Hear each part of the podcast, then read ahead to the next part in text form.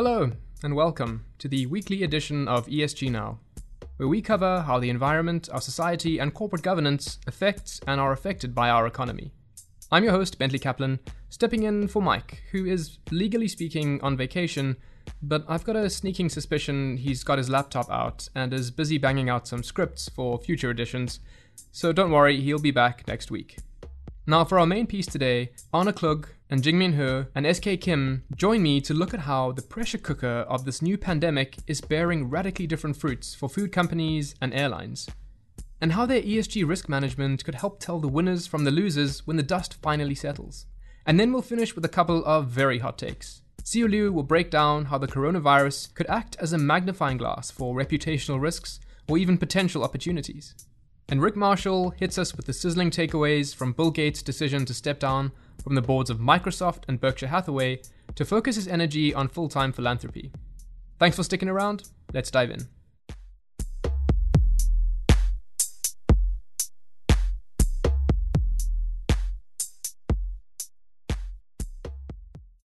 Now, before our toes hit the water, let's start with some background.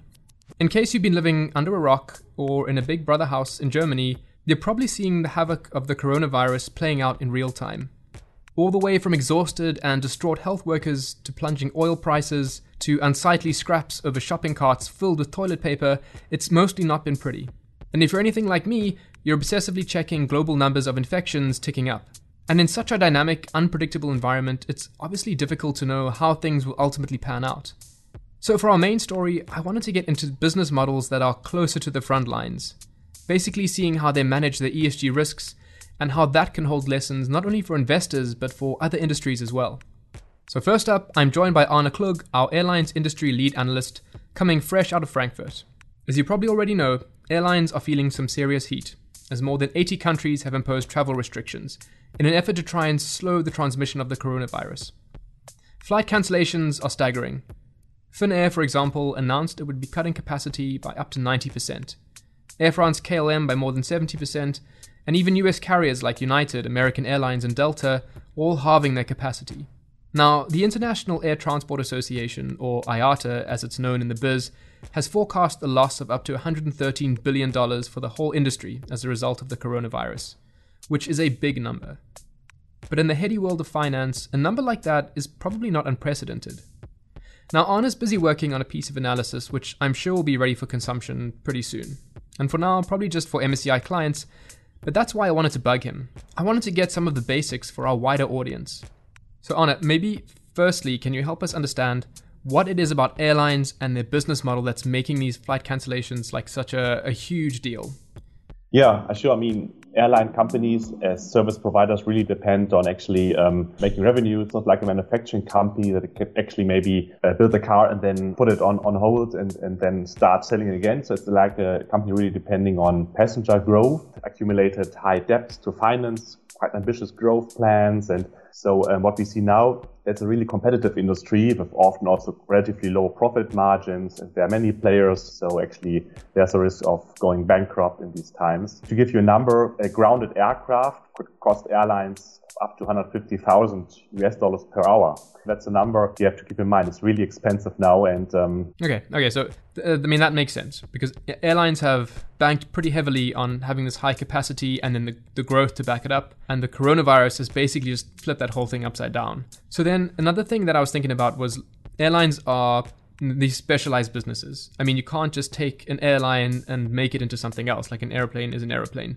Um, so in a, in a place where companies don't really have anywhere to go, what are they doing to survive? Like, what are airlines doing to try and combat this you know, massive spike in cancellations?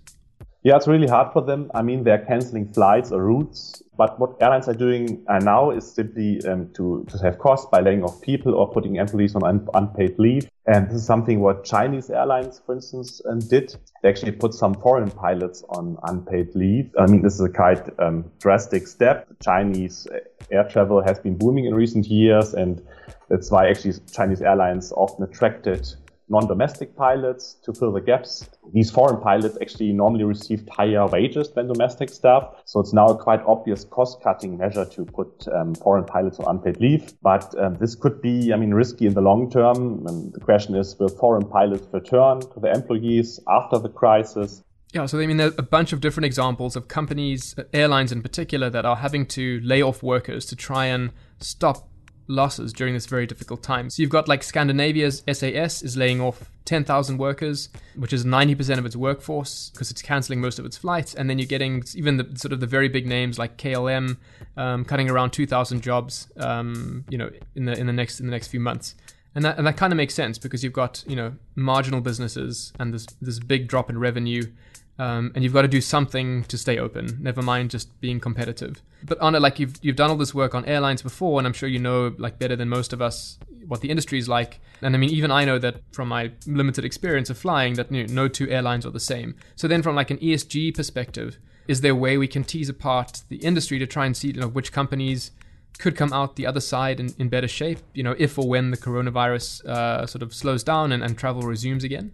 Sure. I mean, what is quite natural that investors now look at the credit profiles of airlines, right? But it also makes sense to, to look at ESG factors for sure. So if a company has good relations with employees, it might be better positioned to navigate through all the crisis, right? If it has good employee engagement channels, restructuring policies and programs, has the company been involved in many labor disputes? How is like the general the relationship between employees and airlines? And especially also after Corona, the industry um, might grow again or will grow again, could actually jeopardize the company's position to attract pilots and talent in, in the future.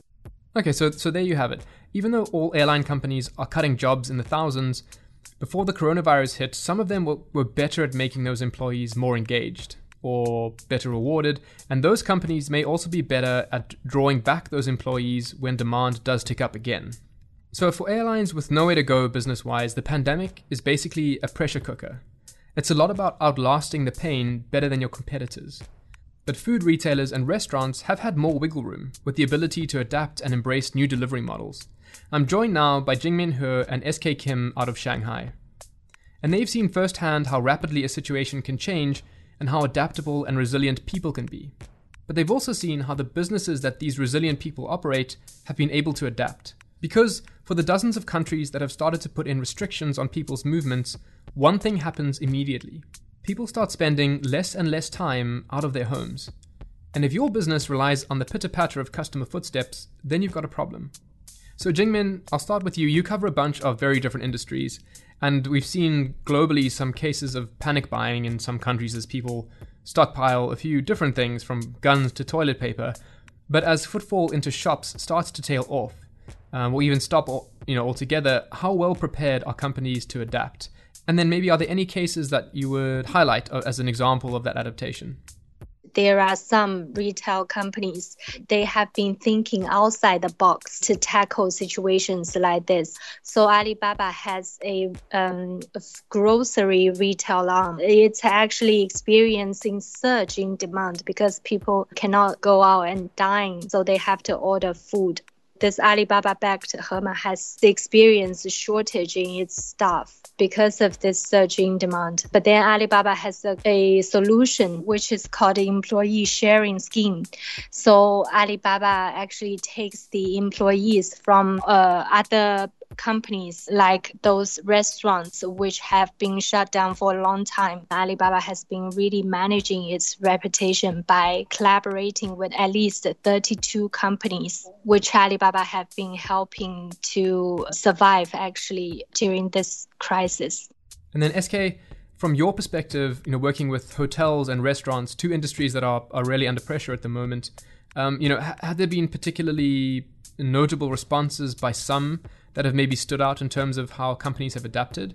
And I know you know China at the moment is uh, is still very much dealing with you know the effects of the coronavirus, but with a more sort of forward-looking view, it seems like it's going most places in the world. So are there any any regions in particular where you think um, a company may be pretty well positioned to to adapt to this massive change that's about to happen?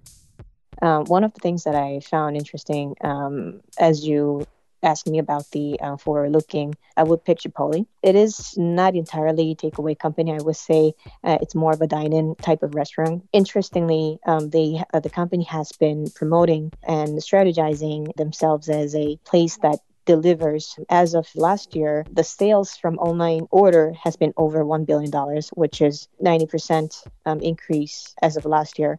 And they're they're also um, trying to ensure the customers that um, the packaging that they prepare for delivery is tamper free because you know coronavirus is it's infected by the contact uh, mostly. So Chipotle is also giving a sense to the customers that the delivered food is free from any potential contacts along the delivery process. Okay, so so now those are some some great examples. But you guys know as well as I do that when you start fiddling with your business model, your ESG risk profile starts changing too. So then what happens to companies when they start bulking up their online order segments or delivery segments? Is there something investors should be maybe paying attention to? um, we have seen a lot of this uh, shift happening in China actually, um, with a lot of uh, restaurants now converting themselves to um, online delivery restaurants. A greater proportion of their revenue now relies on data transactions, not only about customers' financial information, but also habits these companies um, previously they have no no such experience uh, in handling data, especially uh, in China uh, or even in Europe as well. Um, the regulation has been strengthening. Okay, now so from from airlines and food retail and restaurants, we're going to pivot to our hot takes for the week. Now, one thing the coronavirus is doing is creating a condition where savvy operators are seeing an opportunity to support their customers, and that could boost their long term loyalty. But those companies looking to batten down the hatches and protect their bottom lines might be remembered for the wrong reasons. So I wanted to get a hot take from Siu Liu, who covers telecoms. She's based in New York at the moment, and like many of my New York colleagues, is busy working from home. Now, Siu, you, you cover telecoms, which is a fascinating industry for many reasons. But I think I speak not only for myself when I say, you know, this is a good time to be learning firsthand the value of having good data connections as I, you know, bid farewell to my ergonomic desk space and, and venture into a slightly more colorful, toddler strewn home office. And, it, and that, for me, feels like a really good or really dangerous opportunity for companies that are able to provide that connection um, in, in a place, in a market where it's quite difficult to, to change providers or to you know change something structural. You know, are there any companies that you've seen uh, have been caught by surprise by this you know sudden demand for uh, for fast internet from the house? Yeah, the situation in Italy, according to the its largest telecom operator, Telecom Italia, they were saying that they've noticed a 30% surge of their net, internet network traffic um, the first two weeks of March, whether it's because of remote working um, or, or even remote learning because schools are closing and not saying that teenagers playing video games that takes good chunk of the traffic loads. Overall, the country um, as of 2019 is only 4% uh, fiber penetration. Um, they're, they're, they're moving towards it, but then it's been really slow. And given the other board issue that Telecom Italia had over the past couple years, um, now they're sort of just back to normal operating. And now they have this, um, I guess, a major test on their network reliability and their performances. Yeah, and I suppose a big part of that is that you're it's difficult to switch providers, so you're kind of you know kind of stuck with whoever your provider is, um, and and maybe at this point it's just a case of trying to to manage manage reputation from the standpoint of being you know not the worst provider. It seems like it's a good time. Well, maybe not exactly a good time, but um, it's a it can be opportunity for a telecom operator to maintain or win their trust from consumers. In the U.S., AT&T and Comcast has all voiced out their commitments to helping low-income households to to either pay waive their bill for the for the for the time being or increase their data plan for the ones who needs them. Now, for our second hot take, I thought we could do with a piece of news that wasn't directly related to the massive global pandemic that's happening at the moment. So I turned to Rick Marshall, one of the great bookends of the ESG Weekly podcast. Now, Rick, Bill Gates is stepping down from the boards of both Microsoft and Berkshire Hathaway. And, and at first glance, that just seems like the natural order of things, right? I mean, he's had a long corporate career, so, you know, at some point you just have to retire. So is is that the the reading of it, or is there something more that I'm missing? Yeah, it's definitely not something that you see every day. Um, we're much more accustomed to seeing innovative leaders try to hold on as long as they possibly can you know, Bill Gates is a unique case, though, in part because he's been part of this really from the beginning. I mean, pre pre internet days, he he struggled a bit with that transition into the internet age. Part of what has made him a great leader is that he is he is human and he's made mistakes, but he's listened, and he's been one of the best, I think, um, tech leaders in terms of that ability to recognize when the time has come to step aside. And here he is uh, making that final transition at at a company that was one of the pioneers and is still one of the most important leaders in this space. Now, Rick, I just want to come back to one thing that you mentioned there, and that, that was these CEO founders who end up staying at, at a company for too long. So, you know, it's it seems like the presence of these charismatic founders in the media is, is becoming sort of bigger and louder uh, with some very sort of iconic figures saying some very controversial things. Um, and there's a perception out there maybe that Bill Gates and, uh, and and Warren Buffett, the two of them have been have written about together in the context of of Gates stepping down. They both come across as maybe a bit more measured, or not quite in in the news for the same reasons as a lot of other founders. Um, you know, is that kind of perception defensible, uh, or you know, or I suppose what is it about you know these two guys that might make them different from CEOs that, that are making headlines for some of the wrong reasons?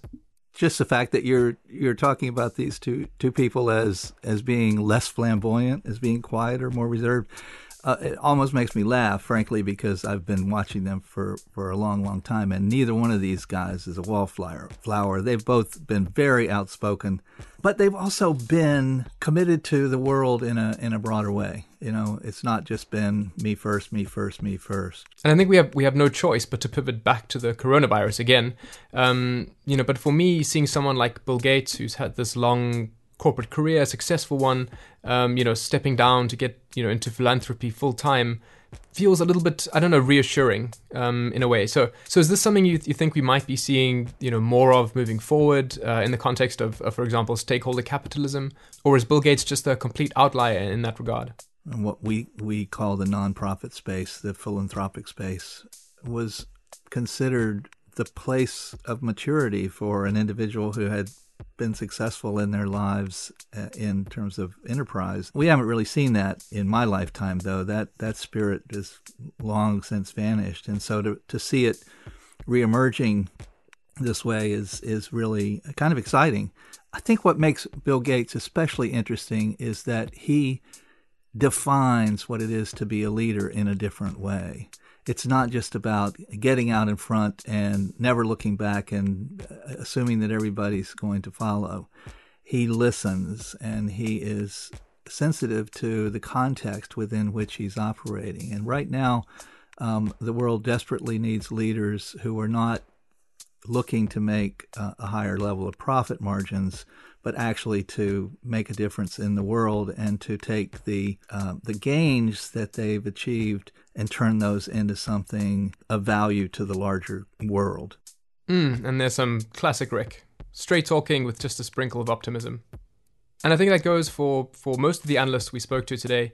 It seems like although the coronavirus is, is presenting unprecedented challenges, it's also giving opportunities to people and companies that can spot them.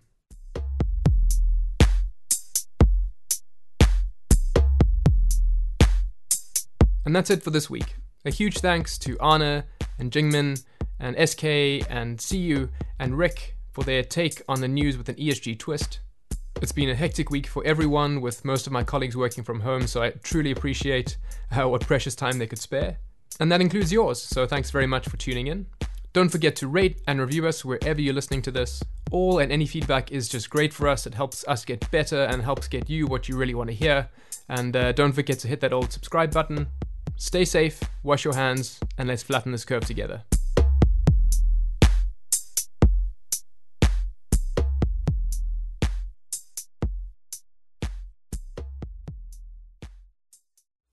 The MSCI ESG Research podcast is provided by MSCI Inc.'s subsidiary, MSCI ESG Research LLC, a registered investment advisor under the Investment Advisors Act of 1940. And this recording and data mentioned herein has not been submitted to nor received approval from the United States Securities and Exchange Commission or any other regulatory body.